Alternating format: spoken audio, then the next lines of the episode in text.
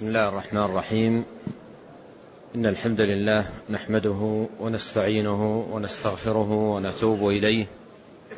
ونعوذ بالله من شرور أنفسنا وسيئات أعمالنا. من يهدي الله فلا مضل له ومن يضلل فلا هادي له. وأشهد أن لا إله إلا الله وحده لا شريك له. وأشهد أن محمدا عبده ورسوله. صلى الله وسلم عليه وعلى آله وأصحابه أجمعين. أما بعد فبين أيدينا رسالة قيمة نافعة لشيخ الإسلام محمد بن عبد الوهاب رحمه الله سميت بتلقين العقيدة للعوام. وقد أحببت أن تقرأ هذه الرسالة في هذا المجلس المبارك إن شاء الله لأسباب عديدة.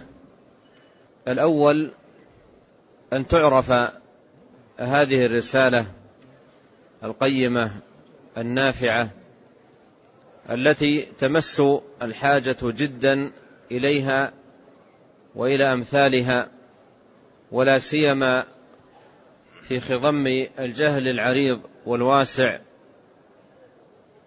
وكثرة الشبهات التي صرفت الناس عن الحق والهدى وعن التوحيد الخالص وعن الإيمان الراسخ الذي ينبغي أن يحيا عليه المسلم ويموت كما قال الله تبارك وتعالى قل إن صلاتي ونسكي ومحياي ومماتي لله رب العالمين لا شريك له وبذلك أمرت وأنا أول المسلمين. السبب الثاني أن نعرف الجهود الضخمة التي بذلها هذا الإمام رحمه الله تعالى في غرس العقيدة وبيان التوحيد وتقرير الحق والهدى من من من خلال مؤلفات كثيرة ورسائل متنوعة نفع الله تبارك وتعالى بها. وكان من هذه الرسائل هذه الرسالة التي كتبت لعوام المسلمين وبلهجة العوام وبحدود أيضا مقدرتهم وفهمهم فاعتنى بها رحمه الله تعالى ببيان الأصول العظيمة والأسس الكبيرة التي عليها بناء الدين وقيامه نصحا منه رحمه الله تعالى. والأمر الثالث أن يستفيد طلبة العلم والدعاة إلى الله تبارك وتعالى في بيان العقيدة من نهج هذا الإمام وطريقته المباركة التي عظم النفع بها وكبرت الفائدة بين الناس. وذلك بأن يكون هم طالب العلم أن يستفيد الناس من الدعوة الصحيحة. فإذا احتاج المقام إلى نزول في العبارة وتبسط في الأسلوب ومراعاة لحال المحدث فإنه يتنزل يتنزل معه بالأسلوب المناسب له وبقدر فهمه. الأمر الرابع أن هذه الرسالة تفيد طالب العلم والداعي إلى الله تبارك وتعالى في الأمر الأعظم الذي ينبغي أن يركز عليه وأن يبدأ به في الدعوة إلى الله تبارك وتعالى وأن يكون أساسا تبنى عليه الدعوة وتقام عليه. والأمر الخامس مما نستفيده من هذه الرسالة أن العوام وغيرهم ينبهون في باب الاعتقاد إلى وجوب أخذ العقيدة ومعرفة التوحيد من كتاب الله عز وجل. وليس الدين يؤخذ من الآراء أو الأذواق أو التجارب أو المنامات أو نحو ذلك من الذي جعل مصادر للتلقي لدى كثير من أهل الباطل وطوائف الضلال. فالحق يؤخذ من منبعه كتاب الله وسنة نبيه صلى الله عليه وسلم. والأمر السادس والأخير أن يعرف من خلال هذه الرسالة ونظائرها مما ألفه الإمام رحمه الله تعالى أنه لم يكن داعية لنفسه ولا لشخصه وإنما كان داعية إلى الله عز وجل. وإلى تعظيم كتابه واتباع سنة نبيه صلى الله عليه وسلم ولزوم الحق والهدى الذي جاء في كتاب الله وسنة نبيه صلوات الله وسلامه عليه. شأنه في ذلك شأن أئمة الهدى ودعاة الحق. قل هذه سبيلي أدعو إلى الله على بصيرة أنا ومن اتبعني. فالدعوة ليست إلى النفس وإنما دعوة إلى الله تبارك وتعالى ببيان توحيده والعبادة التي خلق الخلق لأجلها وأوجدهم لتحقيقها. وقد قال الإمام الشافعي رحمه الله تعالى وددت لو أن الناس دخلوا في دين الله أفواجا ولو قرض جسمي بالمقاريض. ما كانوا يعتنون بتكثير الأتباع أو توسيع الشهرة أو كثرة الأصوات أو نحو ذلك وإنما كانوا يعتنون أعني أئمة الهدى ببيان الحق والهدى للناس وإيضاحه بدليله. قال الله قال رسوله صلى الله عليه وسلم. ثم إنني بهذه المناسبة أنصح كثيرا أن تنشر هذه الرسالة الطيبة القيمة في أوساط العوام وأن يحرص على أن يحفظوا هذه العقيدة ويحافظوا عليها وأن تلقن لهم تلقينا. والتلقين معروف أن يكرر عليه وهو يسمع إلى أن تحفظ إلى أن يحفظ هذه الأمور العظيمة وتستقر في قلبه فتصبح عقيدة يبقى عليها ويحيا عليها ويموت عليها بإذن الله تبارك وتعالى. وقد كان أهل العلم وأهل الفضل وأئمة المساجد يعتنون كثيرا بتلقين هذه العقيدة للعوام والتأكد من ضبطهم لها وحفظهم لها حتى تبقى عقيدة راسخة عندهم. ونسأل الله تبارك وتعالى لنا جميعا العون والتوفيق والتيسير والهداية لما يحبه ويرضاه. نعم. الحمد لله رب العالمين والصلاة والسلام على أشرف الأنبياء والمرسلين نبينا محمد عليه أفضل الصلاة وأتم التسليم.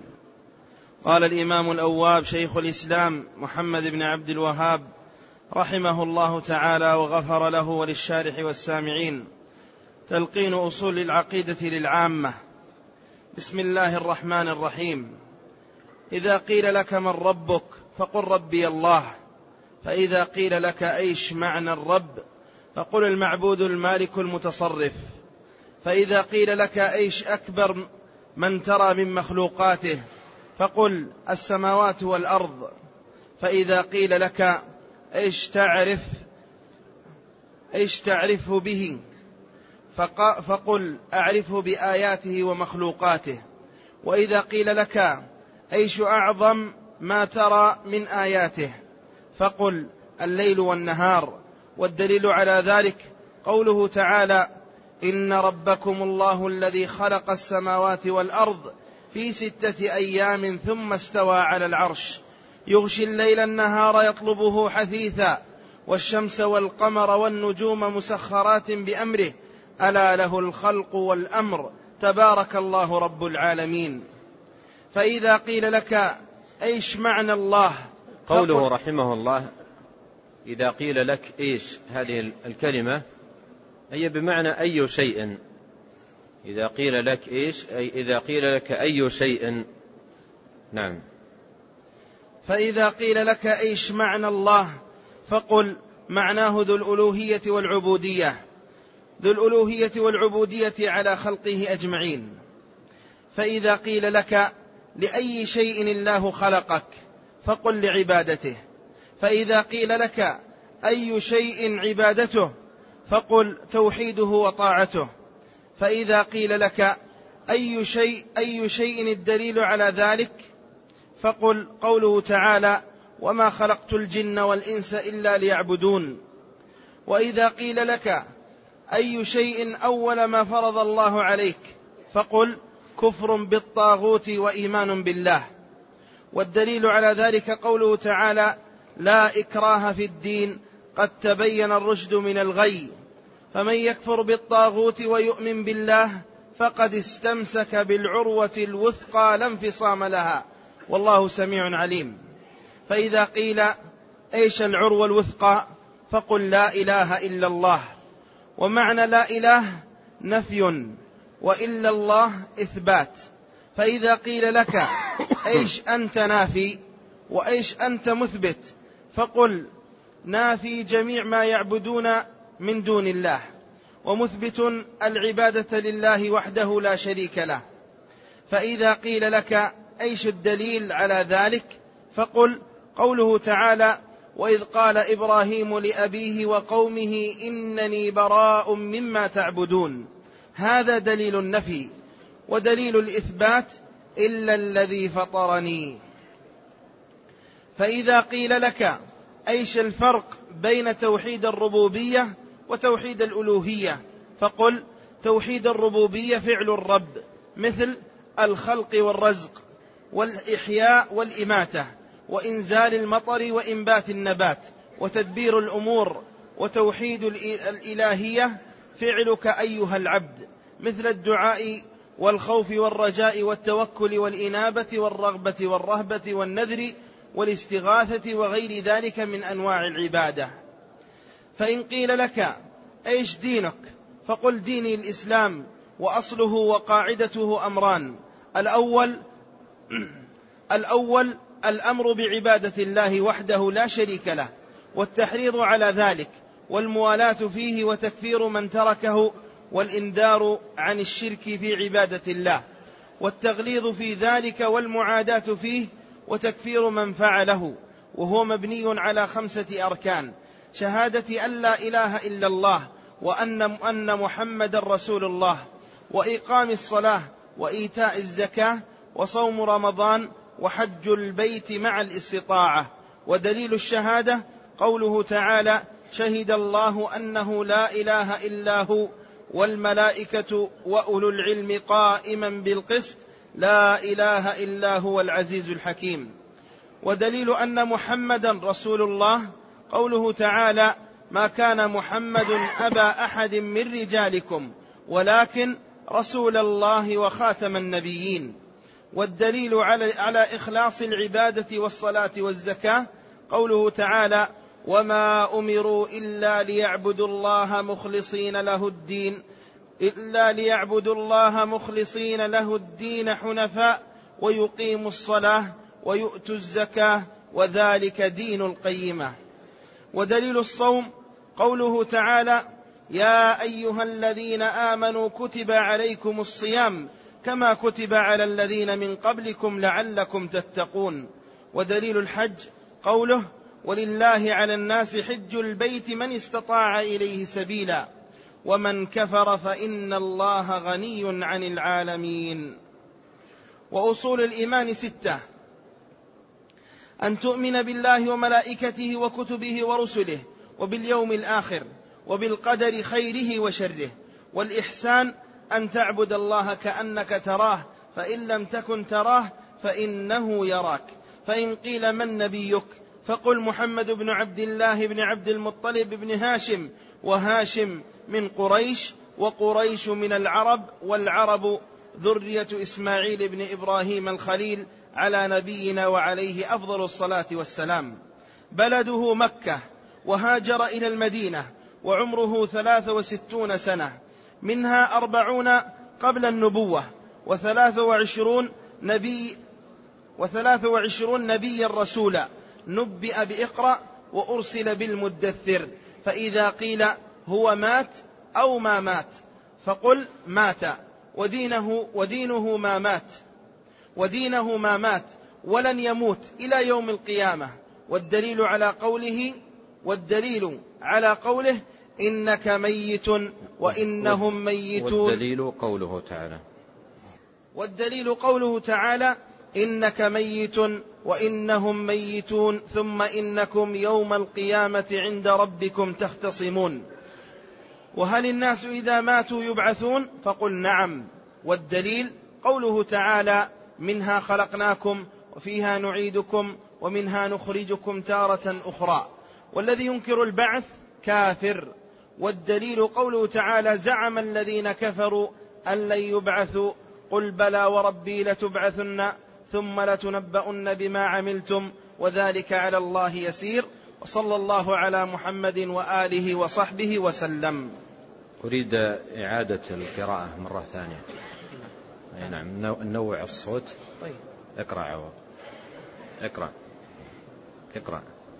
بسم الله الرحمن الرحيم. إذا قيل لك من ربك فقل ربي الله. فإذا قيل لك إيش معنى الرب فقل المعبود المالك المتصرف. فإذا قيل لك, لك إيش أكبر ما ترى من مخلوقاته فقل السماوات والأرض. فإذا قيل لك إيش تعرفه به فقل أعرفه بآياته ومخلوقاته. وإذا قيل لك إيش أعظم ما ترى من آياته فقل الليل والنهار. والدليل على ذلك قوله تعالى إن ربكم الله الذي خلق السماوات والأرض. إن ربكم. إن ربكم الله الذي خلق السماوات والأرض.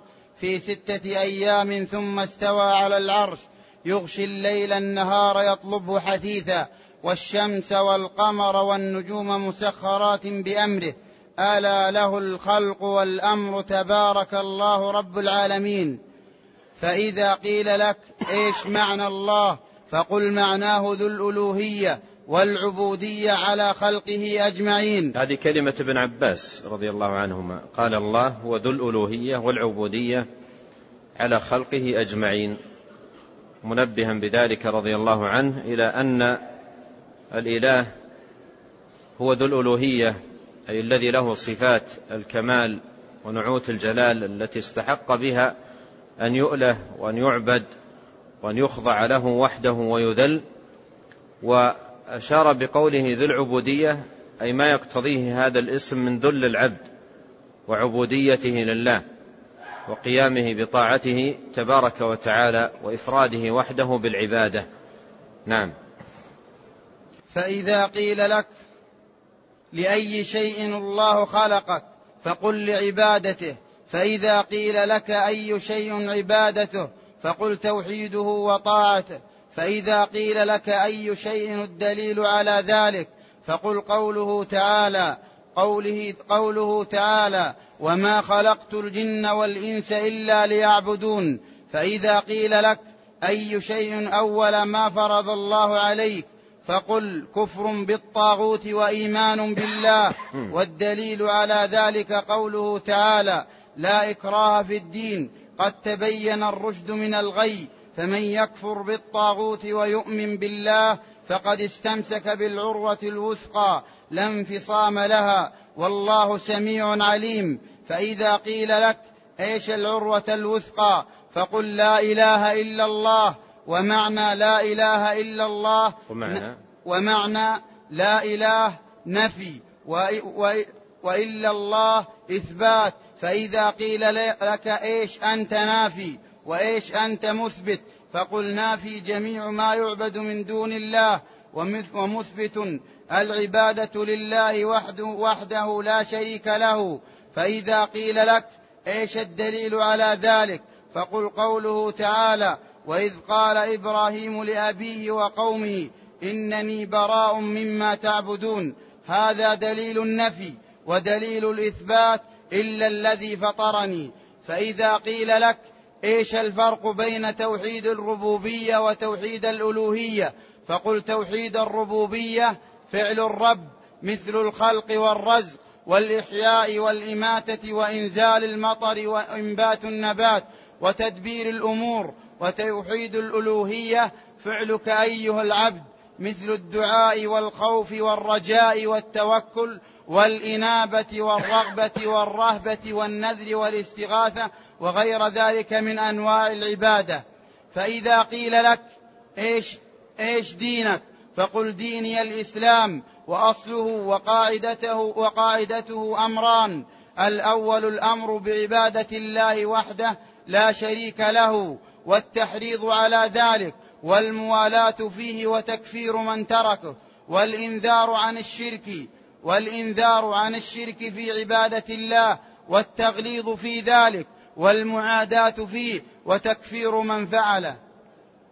وهو مبني على خمسة أركان شهادة أن لا إله إلا الله وأن محمدا رسول الله وإقام الصلاة وإيتاء الزكاة وصوم رمضان وحج وحج بي البيت مع الاستطاعة. ودليل كما في حديث ابن عمر عن النبي صلى الله عليه وسلم بني الإسلام على خمس وذكر هذه الخمس. نعم. والدليل ودليل الشهادة قوله تعالى شهد الله أنه لا إله إلا هو. والملائكة وأولو العلم قائما بالقسط. لا إله إلا هو العزيز الحكيم. ودليل أن محمدا رسول الله. قوله تعالى وما كان محمد ما كان محمد أبا أحد من رجالكم ولكن رسول الله وخاتم النبيين. والدليل على إخلاص العبادة والصلاة والزكاة قوله تعالى وما أمروا إلا ليعبدوا الله مخلصين له الدين حنفاء ويقيموا الصلاة ويؤتوا الزكاة وذلك دين القيمة. ودليل الصوم قوله تعالى يا أيها الذين آمنوا كتب عليكم الصيام كما كتب على الذين من قبلكم لعلكم تتقون. ودليل الحج قوله تعالى ولله على الناس حج البيت من استطاع إليه سبيلا ومن كفر فإن الله غني عن العالمين. وأصول الإيمان ستة أن تؤمن بالله وملائكته وكتبه ورسله واليوم الآخر وبالقدر خيره وشره والإحسان أن تعبد الله كأنك تراه فإن لم تكن تراه فإنه يراك. فإذا قيل لك من نبيك فقل محمد بن عبد الله ابن عبد المطلب بن هاشم وهاشم من قريش وقريش من العرب والعرب ذرية إسماعيل ابن إبراهيم الخليل على نبينا وعليه أفضل الصلاة والسلام. بلده مكة وهاجر إلى المدينة وعمره ثلاث وستون سنة منها أربعون قبل النبوة وثلاث وعشرون نبيا رسولا. وثلاث وعشرون نبيا رسولا. وثلاث وعشرون نبيا رسولا.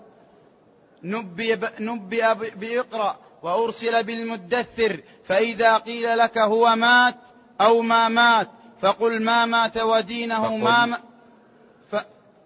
فإذا قيل لك هو مات أو ما مات فقل مات ودينه ما مات ولن يموت. إلى يوم القيامة. مثل ما قال أبو بكر رضي الله عنه من كان يعبد محمدا فإن محمدا قد مات ومن كان يعبد الله فإن الله حي لا يموت. هذا معنى قوله أن فقل مات ودينه ما مات. نعم. والدليل على علي على ذلك قوله تعالى إنك ميت وإنهم ميتون ثم إنكم يوم القيامة عند ربكم تختصمون. وهل الناس إذا ماتوا يبعثون؟ فقل نعم. والدليل قوله تعالى منها خلقناكم وفيها نعيدكم ومنها نخرجكم تارة أخرى. والذي ينكر البعث كافر. والدليل قوله تعالى زعم الذين كفروا أن لن يبعثوا. قل بلى وربي لتبعثن ثم لتنبؤن بما عملتم. وذلك على الله يسير. وصلى الله على محمد وعلى آله وصحبه وسلم. جمع صلى الله وسلم على نبينا محمد. جمع المصنف رحمه الله تعالى في هذه الرسالة الأصول الثلاثة التي هي أعظم شيء في دين الله تبارك وتعالى وهي الأساس الذي يبنى عليه. قد قال عليه الصلاة والسلام ذاق طعم الإيمان من رضي بالله ربا وبالإسلام دينا وبمحمد صلى الله عليه وسلم رسولا. قد جاء في الحديث الصحيح أن الميت إذا أدخل القبر أتاه ملكان وأجلساه في قبره وسألاه من ربك وما دينك ومن نبيك؟ في هذه الرسالة المباركة الطيبة التي كتبت للعوام جمع فيها رحمه الله تعالى ما يجب أن يعرفه المسلم حيال هذه الأصول الثلاثة من ربك وما دينك ومن نبيك. وقد فصل فيها بعض الشيء تفصيلا يناسب الحال ويليق بالمقام. فيما يتعلق بهذه الأصول الثلاثة. وله في هذا الباب رسالة مطبوعة بعنوان الأصول الثلاثة أكثر بسطا من هذه الرسالة وأوسع بيانا. ولها شروحات كثيرة من آخرها شرح نافع جدا لإمام المسجد النبوي الشيخ عبد المحسن القاسم حفظه الله وهي وهو شرح عظيم النفع كبير الفائدة ينبغي أن يستفيد منه طالب العلم في شرحه لهذه الأصول الثلاثة العظيمة التي جمعها الإمام رحمه الله تعالى وجمع آه، جملة من أدلتها وبراهينها في هذه الرسالة المباركة وفي غيرها من الرسائل التي ألفت في هذا الموضوع لأن الشيخ رحمه الله كتب الأصول الثلاثة على مستويات للعوام وأيضا أخصر من هذه للصغار والصبيان وكتبها أيضا لطلبة العلم وكل ذلك نصحا منه رحمه الله تعالى.